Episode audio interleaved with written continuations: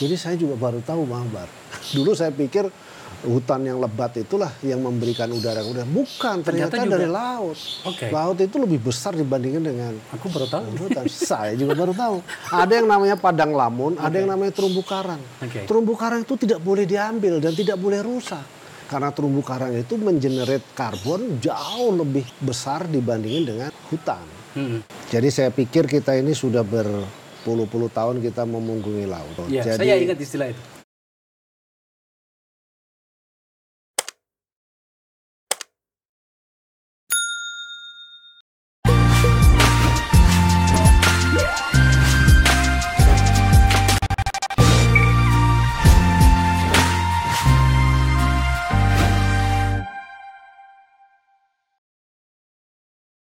Assalamualaikum warahmatullahi wabarakatuh. Waalaikumsalam. Kita akan berbicara tentang harta terbesar Indonesia sebenarnya. Dan harta terbesar itu bernama laut. Berikut dengan isinya. Tentu saja kita bicara tentang ikan. Meskipun kita berada di sebuah tempat bernama Rumah Lembah di Kabupaten Bogor, tetapi kita akan berbicara tentang ikan di sini. Dan tamu saya adalah seorang yang sangat capable untuk membawa kita ke ke- kejayaan yang pada banyak tahun yang lalu seperti hanya sebuah jargon. Tamu saya bernama Bapak Menteri KKP Wahyu Sakti Trenggono. Mas, selamat datang di Rumah Lembah. Luar biasa. Luar Sebuah, biasa. sebuah tempat yang uh, uh, saya pakai bersama dengan teman-teman untuk mendiskusikan banyak hal. Pak Menteri, um, Anda mendapat tanggung jawab untuk membawa kita pada kejayaan seperti yang seharusnya. Tetapi saya agak bingung karena dalam banyak waktu, dalam banyak hal, eh, industri perikanan kita, terkhusus lagi kekayaan laut kita itu, itu kok seperti hanya berhenti di kata-kata. Sebenarnya seberapa kaya kita dengan dengan eh, seluruh laut kita? Saya punya catatan nih. Ini kita punya pulau 17.500 yang sudah dicatatkan ke PBB 16.056 pulau. Panjang pantai kita, garis pantai kita 81 ribu. Luas wilayah perairan kita 5,8 juta kilometer. Dari angka ini saja tidak ada alasan bagi kita untuk tidak menikmati karunia Allah ini. Kembali pada pertanyaan kita. Sebenarnya kita ini kaya atau enggak sih? Kenapa sih kita melulu berada pada problem dan kemudian menterinya terjebak inilah, inilah, itulah saya bingung. Tolong penjelasannya Pak Menteri.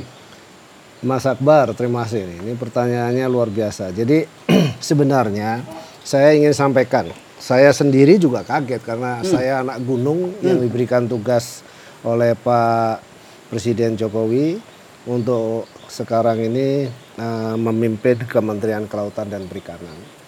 Jadi tiga bulan saya exercise, saya tiga bulan saya bekerja untuk melakukan eh, position audit Ya, ceritanya kita melihat secara langsung seperti apa kejadiannya dan seperti apa Indonesia.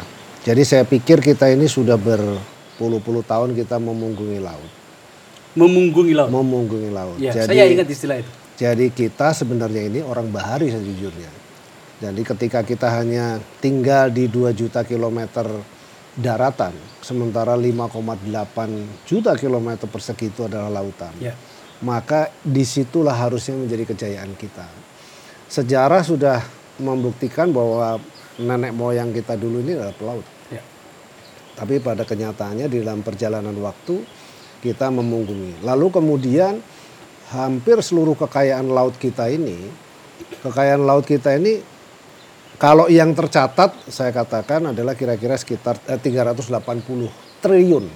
Itu berdasarkan data eh, lima tahun yang lalu. 380 triliun untuk Perikanan, sektor ha- baru sektor perikanan potensinya. Eh, yang sudah terambil. Oh, oke. Ya. Ya, jadi artinya begini, kalau potensi laut kan sebenarnya bukan hanya soal ikan. Oke. Jadi ikan, lalu kemudian berbagai macam biota kelautan dan seterusnya, termasuk terumbu karang, padang lamun yang Oke. itu adalah menjadi bagian dari kehidupan bangsa ini ke depan.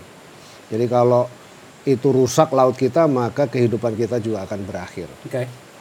Nah, jadi saya sampaikan dulu, saya berdasarkan data lima tahun yang lalu, perikanan dunia, jadi perikanan dunia atau pasar ikan dunia itu adalah besarannya kira-kira sekitar 162 miliar dolar. 162 miliar dolar. Ya, itu pasar dunia, demandnya, demandnya seperti itu. Lalu Indonesia sendiri eh, periode 2015 sampai dengan 2020 di mana eh, perikanan tangkap dari laut itu kira-kira sekitar 224 triliun Oke. Atau 225 triliun kurang sedikit lah ya. Ya. Lalu kemudian budidaya itu 143 triliun, lalu kemudian sisanya adalah eh, sekitar 11 triliun itu rumput laut. Ya. Nah, jadi total kira-kira 380 triliun nilai produksi perikanan kita. Oke. Tetapi dalam lima tahun saya baca pendapatan eh, nilai PNBP, jadi pendapatan negara bukan pajak yang didapat dari sektor itu sangat kecil. Jadi berturut-turut dari 2015 hanya 77 miliar sampai terakhir 2020 itu adalah kira-kira sekitar 600 miliar. 600 miliar. 600 miliar. Jadi bisa dibayangkan kekayaan eh, 224 triliun atau 380 triliun tadi itu negara hanya mendapatkan 600 miliar. Nah, saya di Kementerian Kelautan itu saya cek berapa anggaran Kementerian Kelautan dan Perikanan? Hanya 6,4 triliun.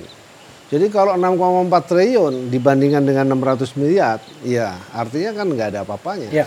Kan begitu. Itu satu sisi. Nah, lalu kemudian saya mencoba untuk mendalami berapa besar sih sebetulnya potensi kelautan kita.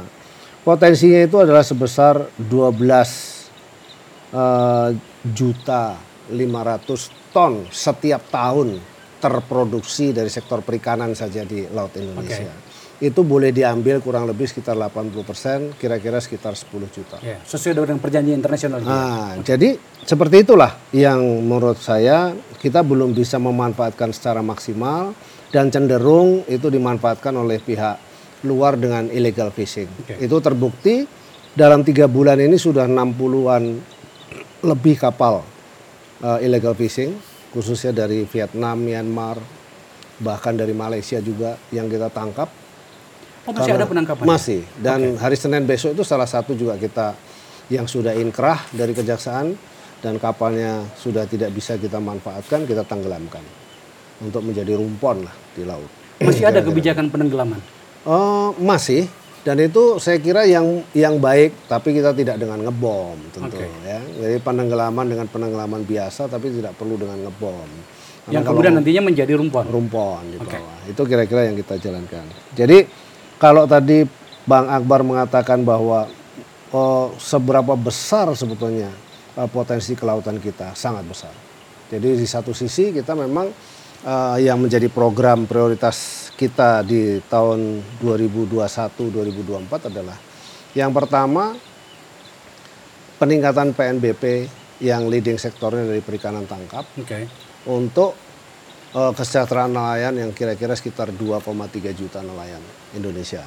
Kita punya 2,3 juta, juta nelayan. nelayan. Nah, itu yang akan kita yang akan kita kerjakan dengan baik supaya mereka tingkat hidup dan eh, kehidupannya bisa lebih sejahtera. Yang kedua, kita berharap karena saya eh, punya mazhab keberlanjutan. Jadi artinya perikanan tangkap itu dalam 20 tahun yang akan datang tuh harus sangat menurun Perikanan tangkap. perikanan tangkap dan nanti kemudian budidayanya yang harus meningkat sehingga kita ini akan menuju ke sustainable eh, ber- keberlanjutan kira-kira begitu Entar dulu. Ini adalah kebijakan Pak Menteri yang baru tiga bulan di situ, Ya. atau memang sudah lama? Eh, sementara ini saya merasa ini kebijakan saya Oh oke, Ya. oke. A- Ya, Apa tapi, pertimbangannya? Tapi yang dulu ju- yang dulu juga saya pikir mungkin ya, tapi saya tidak melihat yang dulu, saya hanya lihat yang bagus saya lanjutkan, yang kurang bagus saya koreksi Oke. supaya bisa lebih bagus. A- Apa pertimbangannya? Tidakkah eh, laut juga sebenarnya ikan itu membesar, mati, lahir lagi, membesar? Apa yang dikhawatirkan dengan? Kalau itu, kalau laut kemudian dieksploitasi, kemudian habis-habisan eh, diambil untuk kepentingan industri, Aha. maka terkadang eh, tidak apa namanya eh, tidak terkontrol. Yang efeknya adalah tidak bagus untuk eh, untuk keberlanjutan. Padahal kita sangat tergantung sekali dengan eh, makanan kita ke depan adalah ke laut hmm. gitu. Nah itu salah satu yang menjadi pertimbangan saya supaya uh, populasi ikan ini tetap terus juga bisa dijaga. Iya. Bahkan saya menginginkan kita sedang sekarang ini sedang kita rancang, sedang kita kaji dan diskusikan dengan seluruh jajaran di Kementerian Kelautan dan Perikanan. Ada satu zona atau satu WPP di 714 itu adalah spawning and uh, nursery ground yang seluruh ikan itu bercengkrama, bertelur 714. Di wilayah mana itu? 714 itu di sekitar em, Maluku, Maluku ya. di sekitar Maluku. Pokoknya kawasan timur Indonesia ya. Ya kawasan timur Indonesia. Maluku yang yang eh, berdekatan juga dengan daerahnya Pak Akbar Faisal. Hmm, hmm. Jadi itu di sekitar di sekitar eh, apa namanya eh, Sula- eh, Sulawesi ya Sulawesi eh, Sulawesi Selatan terus kemudian sampai ke Maluku Hmm, Mal- Maluku Utara itu zona eh, WPP yang menjadi zona eh, apa namanya bertelurnya ikan Oke. dan itu akan kita bebaskan. Tapi ini sedang kita kaji dan kita ingin menunjukkan kepada dunia juga bahwa keberlanjutan eh, dan apa namanya keberadaan keberlangsungan eh, ikan ini juga harus kita jaga supaya populasinya tetap bisa terjaga dengan baik. Iya. Itu salah satu. Makanya Pak Menteri, jadi eh, saya masih merefer pada problem, problem awal yang kita bahas tadi. Eh, kita selalu terjebak pada jargon bahwa kita bangsa bahari, ikan kita nggak habis-habis. Tetapi ketika melihat angka, ini saya punya angka nih. 10 komoditas non migas yang surplus terbesar neraca perjaga perdagangan kita. Ya, di di non migas gitu ya Iya. di hasil laut kita ikan dan udang itu itu urutan ke-10 Iya, karena kalah dari yang namanya bahan bakar mineral lemak minyak hewan dan nabati perhiasan dan permata bahkan kalah dari alas kaki. Iya. alas kaki pakaian dari bukan eh, ja- ja- bu- pakaian jadi bukan rajutan karet dan barang dari karet biji dan kerak abu logam kayu dan barang dari kayu ya barang-barang rajutan baru ikan-ikan. Nah ini kemudian membuat saya jadi berpikir kayaknya ada problem. So ketika kemudian uh, Mas Tereng itu ditunjuk sebagai menteri di situ uh, saya tidak sedang memuji anda mas saya sudah lama mengenal anda dan um, anda seorang pebisnis. Pemirsa uh, Pak Trenggono adalah seorang pebisnis yang telanjur besar dan tangguh jauh sebelum menjadi menteri. So saya rasa saya dan masyarakat kita itu memberikan harapan pada anda untuk menyelesaikan problem yang ada. Saya tidak mencoba untuk mengungkit apa yang telah dilakukan menteri-menteri sebelumnya. Tetapi kemudian saya ingin bertanya poinnya. Sebenarnya apa problem mendasar kita yang kemudian kita seperti jalan di tempat dan apakah problem itu bisa kita selesaikan lebih cepat dari apa yang seharusnya? Jadi kembali lagi saya katakan bahwa 162 miliar dolar itu angka besar banget. Sangat besar. Dan itu saat ini yang menguasai pasar dunia itu adalah Jepang, Cina, sama Norwegia. Norway. ya. Nah, saya sampaikan ada 14 komoditi yang sangat kuat ya pasarnya. Salmon itu kira-kira 27 miliar dolar. Oke. Tapi Indonesia nggak punya salmon. Lalu yang nomor dua adalah udang, itu 24 miliar dolar. Secara total, kemudian tuna, cakalang dan seterusnya. Nah, secara total Indonesia itu baru 3% market share-nya Dari total terhadap 162 miliar dolar. Padahal potensi kita berapa besar? Potensi kita negara kelautan sangat besar. Oke. Paling enggak minimal 20% saja dari situ Wow. itu harus dari kita. Ya, itu yang saya rasa bahwa dulu itu kalau bicara soal perkebunan, bicara soal migas, bicara soal bicara soal tanaman pangan itu kan menjadi primadona. Tapi kemudian soal laut kan enggak. Akhirnya laut kita dulu diambilin uh, ikannya oleh orang-orang luar. Lalu kemudian 2014 ketika Pak Jokowi menjadi presiden yang pertama, kemudian Ibu Susi kemudian menghentikan melakukan moratorium. Menurut saya itu ada relaksasi lah istilahnya. Jadi ikannya itu istirahat sebentar. Iya. Kira-kira kan Iya, begitu. oke. Nah, namun demikian juga kemudian itu ditangkap oleh nelayan-nelayan kita, tetapi kontribusinya kepada negara itu boleh dibilang kecil karena mungkin ya saya nggak tahu. Mungkin juga dulu ngelihatnya wah pertambangan itu jauh lebih bagus. Oke. kemudian perta- apa namanya perkebunan jauh lebih bagus dan seterusnya. Industri jauh lebih bagus. Tapi sementara ikan tidak.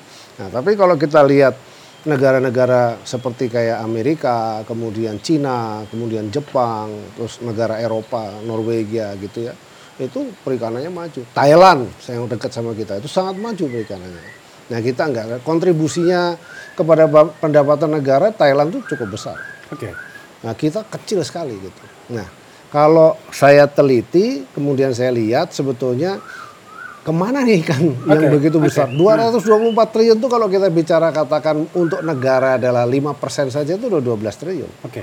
Tapi itu nggak pernah terjadi gitu. Ini cuma 600 miliar. 600 miliar. Nah ini ini kan ini kan ironis ya. Iya, oke. Nah sehingga saya tertantang adalah eh, saya lihat bagaimana ini bisa dikapitalisasi. Saya lihat adalah eh, pasal 33 ayat 3 Undang-Undang Dasar 45 itu kan mengatakan bumi, air, laut dan lain sebagainya itu Iya. kesejahteraan umat dan khususnya umat Indonesia. Oke. Nah, saya mencoba untuk kemudian membawa kalau di tambang itu kan ada yang namanya JORC. Jadi orang kalau udah dengan data JORC Iya, iya. mengatakan bahwa wah ini sudah proven bahwa isinya adalah sekian. 80%, 90% benar itu. Anggaplah 75%. Oke, Ya oke. kan? Di laut sama. Ada yang namanya Komnas Kajiskan. Ini reputasinya sama dengan JORC. Jadi artinya kalau Komnas Kajiskan mengatakan di laut di wilayah sini ikannya ada 3 juta ton, ya 80% di situ. Oke. Kan gitu. Nah, menurut Komnas Kajiskan seluruh Indonesia dari seluruh WPP itu kira-kira 12,5 juta yang kita bisa ambil kira-kira 10 juta. Kalau begitu caranya, saya sedang mendesain. Jadi per WPP saya hitung berapa sebetulnya. Lalu mana WPP yang kemudian kita benar-benar tidak ada penangkapan. Itu yang yang sekarang kita kaji salah satunya adalah 714. 714 itu. Lalu kemudian yang kedua, lalu bagaimana dengan nelayan lokal?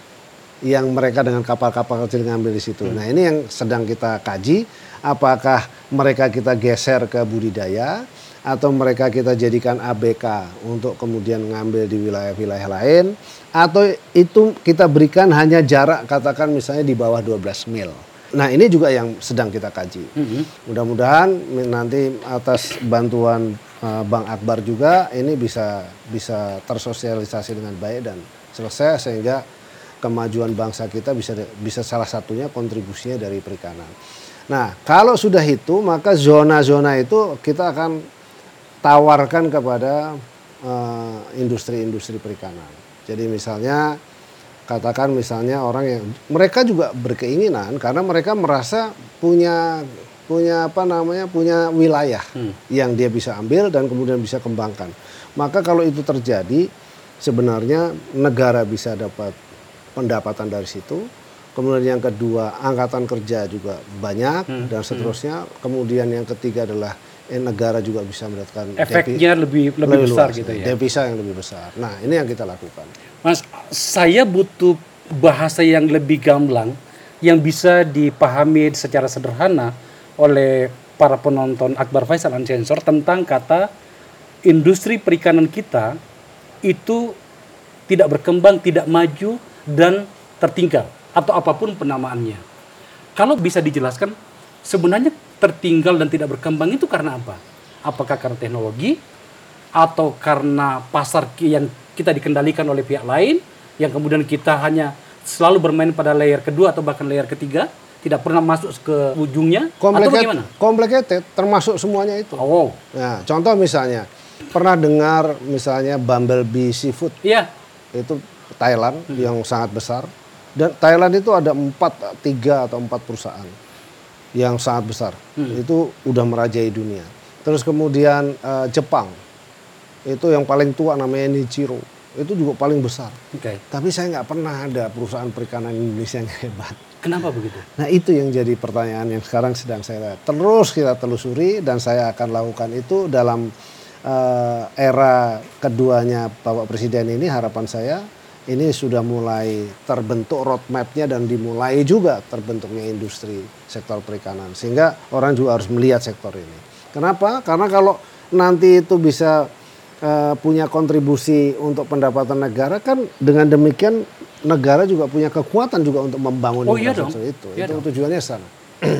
Nah makanya saya tadi bertanya begitu karena uh, tanpa bermaksud untuk mengatakan apa yang dipikirkan banyak orang itu benar, tetapi kan kita sering mendengar bahwa um, industri perikanan kita uh, tak tak mampu lagi bangkit karena telanjur dikuasai oleh sebuah kekuatan orang mau menyebutnya mafia lah apa terserah lah. Tapi seakan-akan bahwa kita tidak bisa bangkit lagi karena dari sisi permodalan, dari sisi pasar, dari sisi teknologi itu selalu saja kita selalu tertinggal dan seterusnya dan seterusnya. Jadi complicated begini contoh misalnya seperti kayak soal budidaya. Oke. Ada beberapa juga saya tidak menyalahkan kebijakan-kebijakan masa lalu ya.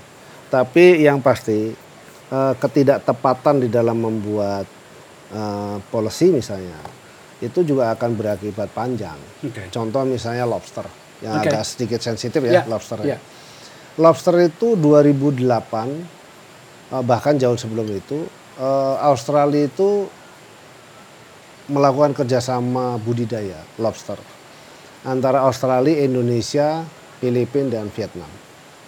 Tapi kemudian eh, enam tahun yang lalu atau lim- 2015 lah tepatnya itu dihentikan budidaya lobster itu tidak boleh sama sekali. Oleh Ya pada masa itulah ya. pemerintahan sebelumnya. Nah, bentar sebelumnya Oke. pada masa itulah. Nah, efeknya adalah kemudian sementara dalam lima tahun itu Vietnam jalan terus. Oke. Nah, mereka sudah ibaratnya kalau balapan dia udah mau finish kita itu berhenti. Oke. nggak nggak jadi ikut balapan. Iya, iya, iya. Nah, itu salah satunya. Maka ketika kita lihat ini, ini kan sebetulnya kekayaan. Kenapa kita nggak lakukan itu? Misalnya gitu. Contoh misalnya tropical lobster kan hanya ada di Indonesia. Tropical lobster. Iya. Apa istimewanya makanan itu? Atau budidaya itu? Iya, Mahal. Eh, konon katanya kalau yang makan lobster itu yang orang-orang yang stratanya tinggi. Berarti aku belum pernah makan. Karena belum belum mampu beli, agak mahal itu. Satu kilo bisa 800 sampai 1,4 juta. Oh my goodness. Iya kan, kira-kira gitu. Ya, entah. itu kayak membuat banyak orang bermain di situ. Iya, iya. Nah, tapi selama ini kan kemudian yang lalu itu sempat di apa namanya dibebaskan untuk ekspor benihnya. Akhirnya benihnya pindah semua ke Vietnam. Vietnam. Ya kan sehingga Vietnam yang memiliki apa kemampuan atau keuntungan jauh lebih besar. Nah, ini yang kita akan koreksi. Nah, kita harus memperkuat, kita harus punya gitu lah. Seperti kayak misalnya kalau salmon itu orang kan kalau salmon itu Norwegia. Norway. Ya kan? Kalau tropical lobster Harus dari sini. harus dari sini dong. Ternyata Vietnam. Vietnam. Nah, itu salah satu contoh gitu. Belum yang lain dari ikan-ikan yang lain gitu loh. Nah, itu yang harus harus kita harus kita kerja. Dulu saya harus menyebut Mbak Susi, teman kita. Hmm. Dulu itu karena saya tidak terlalu paham industri perikanan, maka ketika kebijakan Ibu Susi untuk menghentikan cantrang segala macam, itu saya jadi kebingungan. Bagaimana saya bersikap waktu itu masih sebagai anggota DPR. Maka saya datanglah ke masyarakat saya, pemilih saya di sepanjang pantai di Pangkep, Bulukumba, Sinjai, Bone. Apa yang terjadi? Mereka protes. Pak Akbar, kami tidak bisa makan, benar-benar jadi miskin. So pada suatu waktu saya ketemu sama Mbak Susi, saya bilang Bu Susi, pada sa- sa- satu pihak saya memahami ini bahwa kebijakan Anda untuk melarang segalanya itu membuat ikan spawning ground itu. Iya, jadi mereka itu ikan kita menjadi bertambah dan segala macam. Iya. Tetapi sayangnya tidak ada kebijakan uh, pelampung untuk menggantikan atau menggantikan uh, cara menangkap cantrang tadi itu. Mereka tidak mendapat bantuan apa segala macam. Uh, saya ingin mengatakan bahwa pada beberapa bagian saya memahami kebijakan Bu Susi. Tapi pada beberapa bagian juga saya mempertanyakannya. So, pindah ke Edi sahabat kita Edi. Saya melihat bahwa kemudian pada akhirnya kita juga tidak bisa memahami dengan jelas apa sebenarnya yang diinginkan pemerintah menyangkut sengkarut ini. Pertanyaan saya kepada Anda yang saya pahami betul, tahu cara bertindak, mengambil keputusan dengan sangat terukur, hitung-hitungan kalkulatornya itu jelas. Apa yang akan Anda lakukan agar kemudian saya dengar-dengar Presiden menugaskan Anda itu untuk tahun ini berapa dapat? Ya, dua dua setengah miliar dolar Eh, sebetulnya semaksimal mungkin semaksimal. Iya. Dan saya saya gini, eh, untuk mencapai yang terbaik khususnya di sektor industri perikanan supaya itu bisa memberi kontribusi kepada pendapatan negara Ya. dan kemudian menjadi reputasi negara. Ya saya terus terang saja eh, saya mendapat dukungan luar biasa dari Bapak Presiden Iya, iya. untuk itu. Dan saya juga membutuhkan eh, kerjasama dengan semua pihak masyarakat stakeholder termasuk juga eh, teman-teman anggota kabinet juga. Karena begini yang harus kita sadari adalah kekayaan negara kita ini nggak boleh juga dong main diambil sembarangan kan gitu. Oke. Di- diberikan izin. Wong di Australia aja orang mau mau mancing aja mesti bayar. Oke. masa di sini bebas dan lain sebagainya itu satu nah kembali kepada soal tadi bagaimana kebijakan soal cantrang dan seterusnya. Tadi saya katakan kepada bang Akbar eh, kebijakan yang baik di masa yang lalu itu tetap saya akan lanjutkan. Bagus. contoh misalnya eh, bagaimana menjaga kebersinambungan. Menjaga kebersinambungan itu adalah dilarangnya cantrang untuk penangkapan yang lebih ramah lingkungan. Hmm, hmm. Karena kan bukan hanya ikannya saja yang keambil secara kesemuanya, tetapi ekosistem di dalam kelautan ini akan Ya, rusak. oke. Nah kalau ekosistem laut itu rusak, kita ini nanti nggak hidup ini. Karena hujan dan lain sebagainya, semua itu dari laut. Air laut yang naik kemudian turun. Lalu kemudian yang mem- yang kita hirup, udara dan lain sebagainya, semua itu dari laut. Jadi saya juga baru tahu Bang Akbar. Dulu saya pikir hutan yang lebat itulah yang memberikan udara udara. Bukan, ternyata, Ternyata juga- dari laut. Oke. Laut itu lebih besar dibandingkan dengan Aku baru tahu. hutan. Saya juga baru tahu. Ada yang namanya padang lamun, ada yang namanya terumbu karang. Oke. Terumbu karang itu tidak boleh diambil dan tidak boleh rusak. Karena terumbu karang itu mengenerate karbon jauh lebih besar dibandingin dengan eh, hutan. Hmm. Dan itu satu per seribu atau satu per sepuluh ribu gitu loh. Hmm. Ya, itu salah satunya. Kalau itu pengambilannya itu sembarangan, dan bahkan sekarang ngebor apa namanya ngebor minyak misalnya di laut itu juga mesti harus harus Hmm. Lapor sama- lapor sama kita harus kita hitung ulang kalau setelah melihat kayak gitu wah bagaimana kehidupan kita ke masa depan kepada generasi berikut Saya Kan curiga. kira-kira gitu. Ya, oke. saya mau bertanya nakal. Saya curiga Hmm. eh, Anda sedang mengeluhkan beberapa kewenangan-kewenangan yang seharusnya ada di tangan Anda, tapi ad- berada di pihak lain. Enggak lah, saya enggak mengeluh. Tapi kita sama-sama kan enggak ada dong. Kewenangan negara itu eh, bukan soal ini di hak saya ini di hak kamu, tapi semua harus sama-sama. Saya dengar Bahwasanya ada di tempat kita, terus kemudian masih ada ini ya nggak apa-apa. Itu koordinasi saya koordinasi oke. kok. Ya itu yang saya masalah. maksud. Jangan sampai kemudian karena hanya karena ego sektoral, Nah, maka kemudian itu boleh. mempengaruhi. Nggak boleh. Apakah benar ada ada kebijakan atau ada kewenangan Anda yang masih berada di Kementerian Perhubungan? Bukan kewenangan yang masih di perhubungan. Serasanya udah enggak, enggak ada Udah nggak juga, udah enggak ada. Itu banyak yang berke- yang berhubungan dengan soal perikanan, Iya. eh, terus pelabuhan perikanan tetap sama kita. Oke. Nah, tapi kemudian kalau soal soal eh, angkutan dan sebagainya harus tetap Masih di sana? perhubungan. Oke. Sama seperti juga dengan eh, terumbu karang. Terumbu karang kan soal lingkungan masih ada di Kementerian Kementerian KLH. Tapi kita selalu bersama-sama. Contoh misalnya kita mau bangun pelabuhan di Ambon misalnya begitu untuk eh, sebagai lumbung ikan nasional, selalu saya bersama-sama dengan Menteri Perhubungan. Jadi saya bicara soal bagaimana komoditi perikanannya terstruktur dengan baik, tertata dengan baik, lalu beliau memikirkan bagaimana aspek eh, apa namanya eh, pelabuhannya. Sama juga dengan Ibu Siti, selalu saya diskusi sama Oh, iya. beliau juga Hmm. dalam konteks itu. Saya ada harus me- mengarahkan pembicaraan kita mendekati ke akhir pembicaraan kita itu untuk dua sektor mas. Ini yang sering dipertanyakan orang.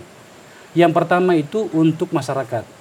Apa yang sedang anda rencanakan, baik kebijakan maupun barangkali hal-hal menyangkut itu tentang eh, kehidupan masyarakat nelayan yang menangkap untuk kebutuhan dirinya sehari-hari dan keluarganya. Hmm. Ya satu. Yang kedua, nah ini tadi menyangkut dengan oh, pajak lah segala macam industri perikanan. Hmm.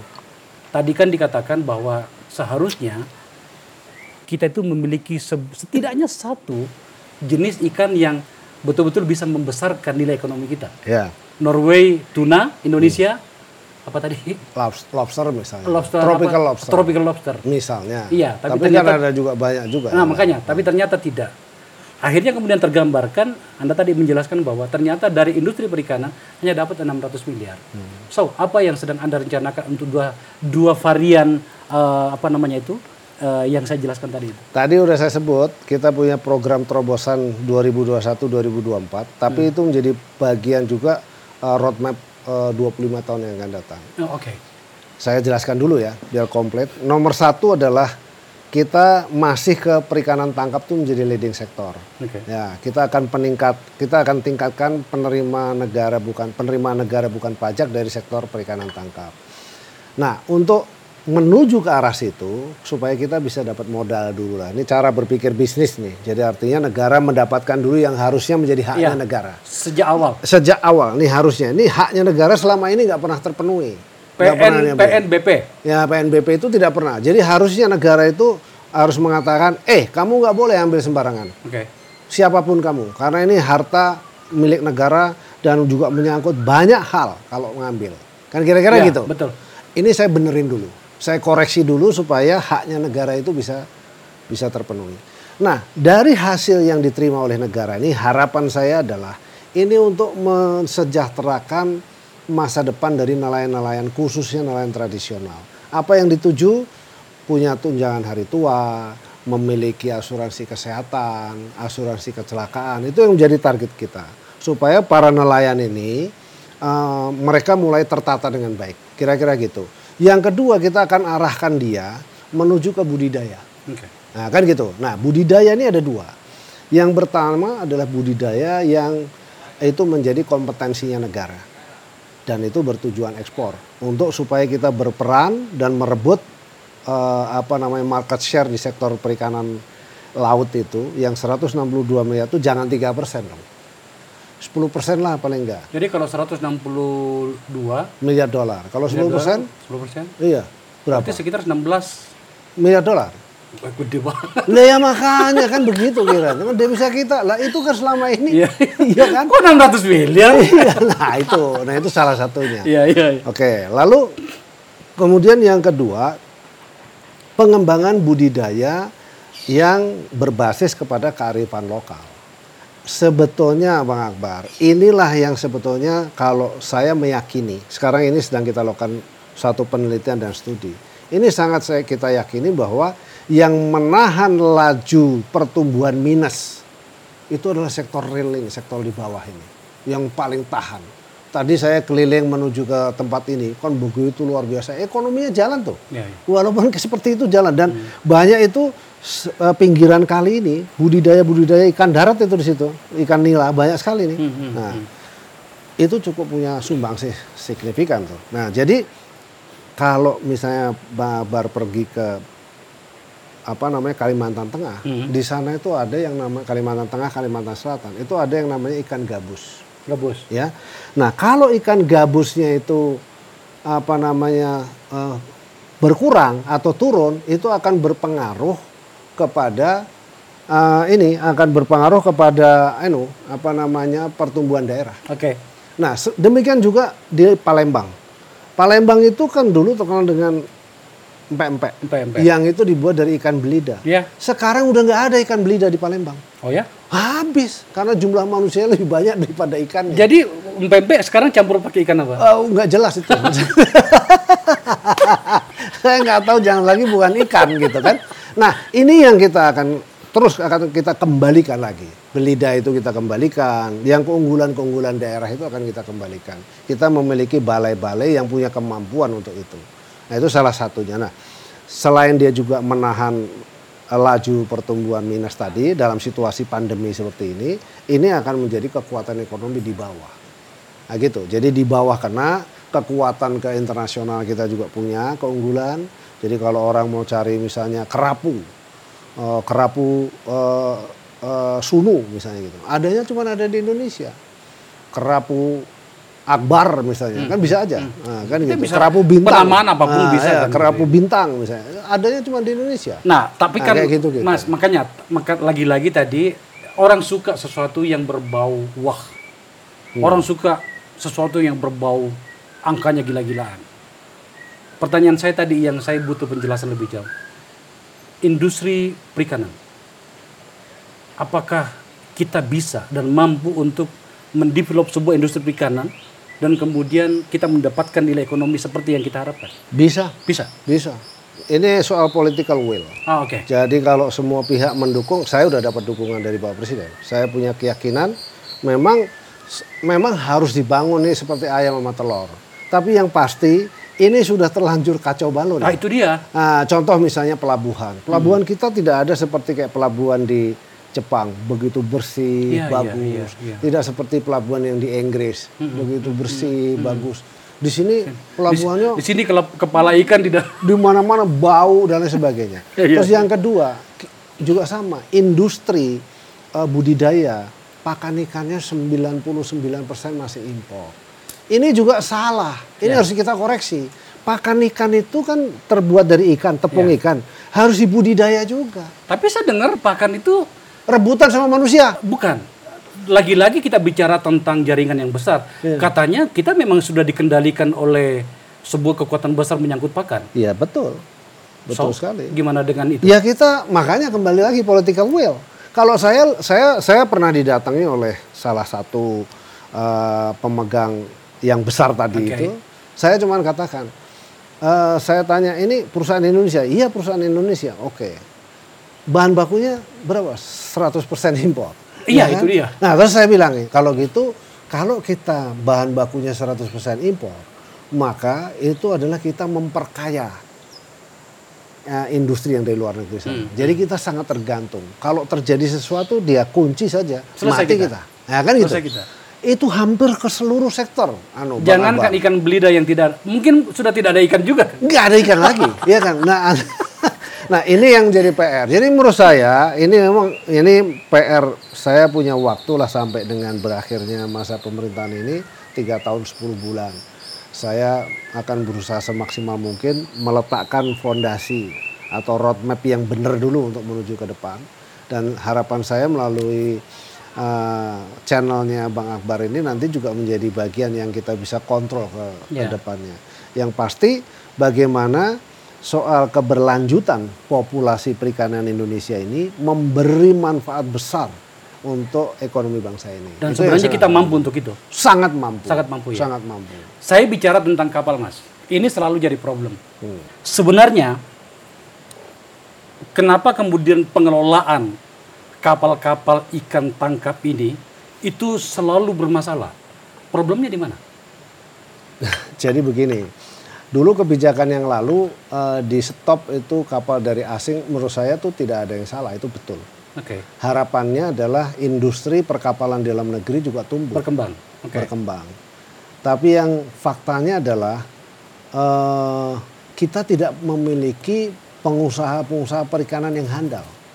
Tapi yang ada adalah eh, partner-partner pengusaha internasional yang handal. hmm, Jadi mohon maaf dulu kalau ada perusahaan misalnya besar di sektor perikanan kalau diteliti itu sebetulnya dia hanya sebagai partner lokal Oke. aslinya adalah luar. Nah itulah terjadi seluruh armada ABK dan seluruh karyawan itu dari luar semua. Oke. Dulu zaman Mbak Susi itu isinya kan orang-orang asing semua tuh yang ada di situ. Itu sih nggak benar juga. Jadi saya setuju yang pada waktu itu untuk itu di, Dihentikan. dihentikan. Nah sekarang dengan penataan ini saya akan mengatakan bahwa sekarang penataan ini saya akan berikan kesempatan kepada si apa namanya si si investor. Syukur-syukur itu investor lokal untuk kemudian melakukan pengadaan kapal. Tapi bangun kapal kan satu kapal itu satu kapal ikan itu nggak kurang dari satu tahun setengah dua tahun. Ya. Dan biayanya Anggap tidak tidak tahun. tidak tidak murah. Nah, anggaplah yang kapal ikan yang 30 GT kan kira-kira sekitar 8 miliar rupiah. Oke. Itu dua tahun baru jadi. Hmm. Nah, kita kalau butuh 10 ribu kapal ikan ya berat juga. Sebenarnya Ya kan? kebutuhan kita berapa? Tambahan baru kira-kira sekitar ti- bisa sampai 10 ribuan. Kapal. Iya. Dengan industri kapal kita seperti yang jenengan jelaskan tadi, kapan terpenuhinya? Iya susah. Harusnya udah terpenuhi sekian tahun yang lalu kan Ternyata enggak. enggak juga. Akhirnya apa yang akan dilakukan? Nah, jadi kita akan kita harus kompromi juga. Sisi lain, sisi lain. Saya minta begini, kalau misalnya Bang Akbar mau masuk di satu zona katakan, saya mau masuk di situ, silahkan. Katakan ngambil kapalnya terpaksa karena di dalam negeri nggak ada, ngambil dari luar, nggak masalah.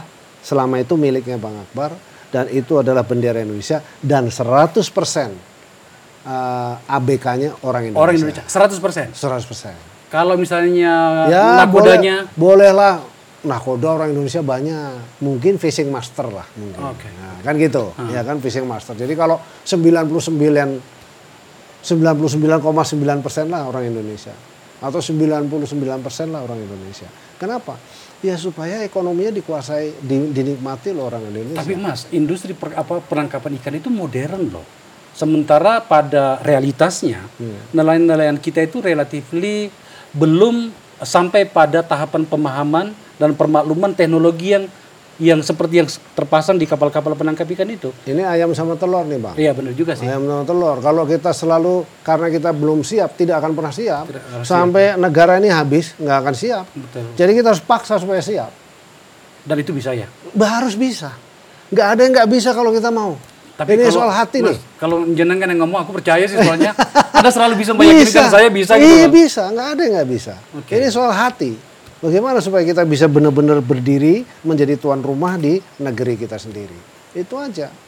Kalau hari ini 2021 hingga akhir pemerintahan Jokowi, kira-kira mampu nggak kita meraih 10%? Jangan jangan banyak-banyak 10% dari dari total pasar dunia. Kalau seluruh yang jenengan siapin tadi itu kapalnya siap, industrinya siap, SDM manusianya siap, 10% mampu. mampu. Mampu. Akhir pemerintahannya Akhir beliau pemerintahan mampu. 2024 mampu. mampu ya. Mampu.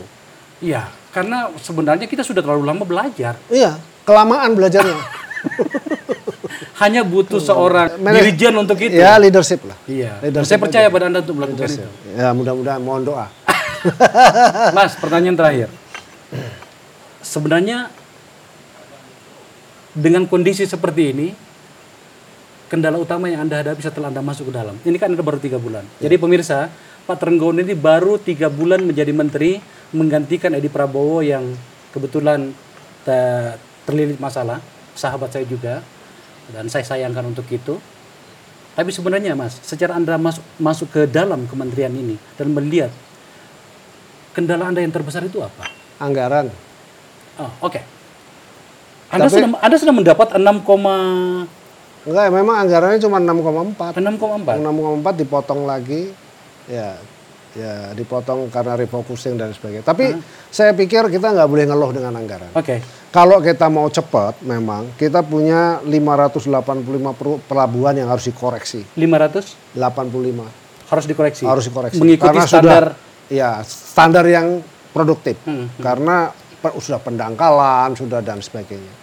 Lalu kemudian penataan terhadap eh, para ABK.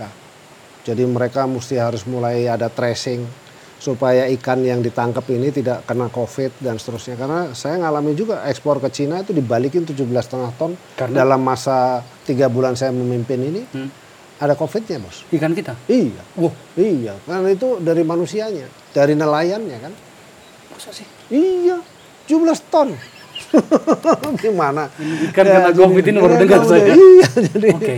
ikan harus kena COVID, dikembalikan. Nah, ini yang juga termasuk kita koreksi dan kita perbaiki. Jadi Hmm. artinya nelayannya juga mesti harus nelayan yang baik, dimulai dengan nelayan yang lebih sehat, lebih bagus, lebih apa namanya lebih manusiawi katakan Hmm. begitu dan kapalnya juga yang lebih bagus dan lebih benar ini nggak boleh sembarangan dan seterusnya dan seterusnya dan kalau kita uh, melakukan audit terhadap seluruh kapal ikan kita ya bang Akbar bisa lihat kapal ikan kita seperti Iya, apa nah itu yang kita harus koreksi nah tentu itu uh, ujungnya akan kalau dari hulunya baik hilirnya pasti akan baik Hmm. Nah gitu. Tantangan yang kedua selain itu juga untuk meningkatkan ekspor kita, kita harus eh, melakukan diplomasi internasional. Oke. Eh, saya sudah sempat diskusi sedikit dengan eh, Ibu Menteri Luar Negeri, eh, juga dengan eh, Menteri Perdagangan untuk melakukan diplomasi karena di negara Eropa terhadap ikan-ikan kita itu masih dikenakan biaya masuk 10 sampai 35 persen. Sementara eh, Thailand, Filipina, eh, Taiwan, Vietnam nol Sementara ikannya diambil dari kita. dari kita. Wis. Nol. It's not fair. Iya itu. Nah bayar 15 sampai 35 persen itu besar. Nah saya sudah sempat keliling ke beberapa industri perikanan di kita. Bayangkan dia hanya processing udang saja. Processing udang. Jadi kalau pergi ke Yoshinoya ke mana itu yang anu udang yang digoreng kering itu, itu produksi dalam negeri. Ya kan? Itu serat 95 persen ekspor, 5 persen dalam negeri. Eh, omsetnya saya perhatiin tanahnya kurang lebih sekitar satu hektar, omsetnya kira-kira 100 juta dolar satu tahun. Kan besar banget. Jadi menurut saya kalian gimana punya tambak? Enggak, saya ngambilin dari mana-mana aja. Nah kalau ini kita tata, Iya. itu costnya itu mulai ngambilin dari mana-mana itu kita tata dengan baik. Kita ini akan, kita tuh masih menjadi eksportir nomor 5 di dunia untuk udang. Sementara Ekuador nomor 2, nomor satu Cina. Kita untuk menuju ke nomor satu itu sangat mungkin. Karena kita adalah negara bahari. Ini yang salah satu menjadi target saya untuk udang itu. Karena pasarnya udang itu kira-kira 24,5 miliar dolar. Dunia ya. Dunia. Sebenarnya pasar pasar eh, apa namanya itu hasil laut kita itu terutama ke mana? Cina ya. Ke Cina, ke Jepang, ke Amerika. Oke. Yang paling besar sekarang ini kita ke Amerika sama Cina. Terus Eropa. Industri perikanan dan perkapalan yang porsinya besar di Indonesia malah dari Cina ya. Industri perkapalan atau Iya. apa? Perkapalan dan Perikanan. perikanannya. Kak, dulu itu dari Cina, Oke. tapi semenjak era Ibu Susi itu kan berhenti. Berhenti. Ya sekarang ini adalah yang level lokal, tapi anu kecil-kecil menengah Oke. gitu. Ya nggak nggak lebih dari 20 orang lah yang memproduksi memproduksi 224 triliun tadi. Iya iya iya. Sangat kecil. Tapi yang pasti bahwa Tapi ya saya cari yang kira-kira teman dekatnya Bang Akbar nggak ada. itu dia. Tapi Mas, em, saya percaya, saya harus memuji Anda. Orang mau mengatakan apa pun, saya kenal Anda. Saya yakin betul Anda akan melakukan apa yang Anda jelaskan tadi. Amin. Sudah cukup lama. Saya baru mengenal Anda sekitar 15 tahun kali ya. Tetapi saya tahu Anda akan melakukan banyak untuk itu. Amin. Dan saya dengar memang Presiden eh, memberikan sebuah apa ya harapan besar ya kepada industri perikanan kita ya, tangkap kita di Iya, iya, sini. iya. Saya bersyukur itu eh, ketika saya berhasil menjelaskan kepada beliau eh, potensi pasar dunia, lalu kemudian potensi lokal kita. Jadi begitu beliau sangat aware itu, sehingga kemudian beliau serius sekali untuk membangun Indonesia Timur itu menjadi lumbung ikan nasional. Indonesia Timur, Indonesia Timur sebagai lumbung ikan nasional. khususnya 718 715. WPP 118 715 715 718. tapi 714 direncanakan untuk free 714 bebas saya akan eh, saya akan berusaha untuk itu menjadi zona yang tidak ada penangkapan. Jadi ikan juga kan butuh bercengkrama. Iya iya Ya kan? telurnya itu nantinya Wah, jadi ikan nanti ke mana-mana bisa ikan ke mana-mana. Ya kita tunjukkan juga kepada dunia. Karena kan di high seas juga kan sekarang ini dikuasai oleh Oke. Cina, Jepang kan begitu. Pak Menteri makasih ya Siap. Anda telah menjelaskan dengan eh, runtut meskipun waktunya terbatas tapi sekali lagi di tangan Anda kami semua yakin Anda akan memberikan yang terbaik bagi negara atas kepercayaan ini oke Terima kasih Bang. Terima kasih banyak. Makasih. Pemirsa, sampailah kita di ujung pembicaraan dengan Menteri KKP yang mendapat tanggung jawab besar dari Presiden untuk membuat kita memimpin dunia dalam hal industri perikanan dengan memanfaatkan laut kita yang memang luar biasa. Terima kasih telah bergabung dan menonton acara ini. Kita akan uh, bertemu lagi pada momen yang berbeda dengan topik yang berbeda. Wabillahi taufiq wal hidayah. Assalamualaikum warahmatullahi wabarakatuh.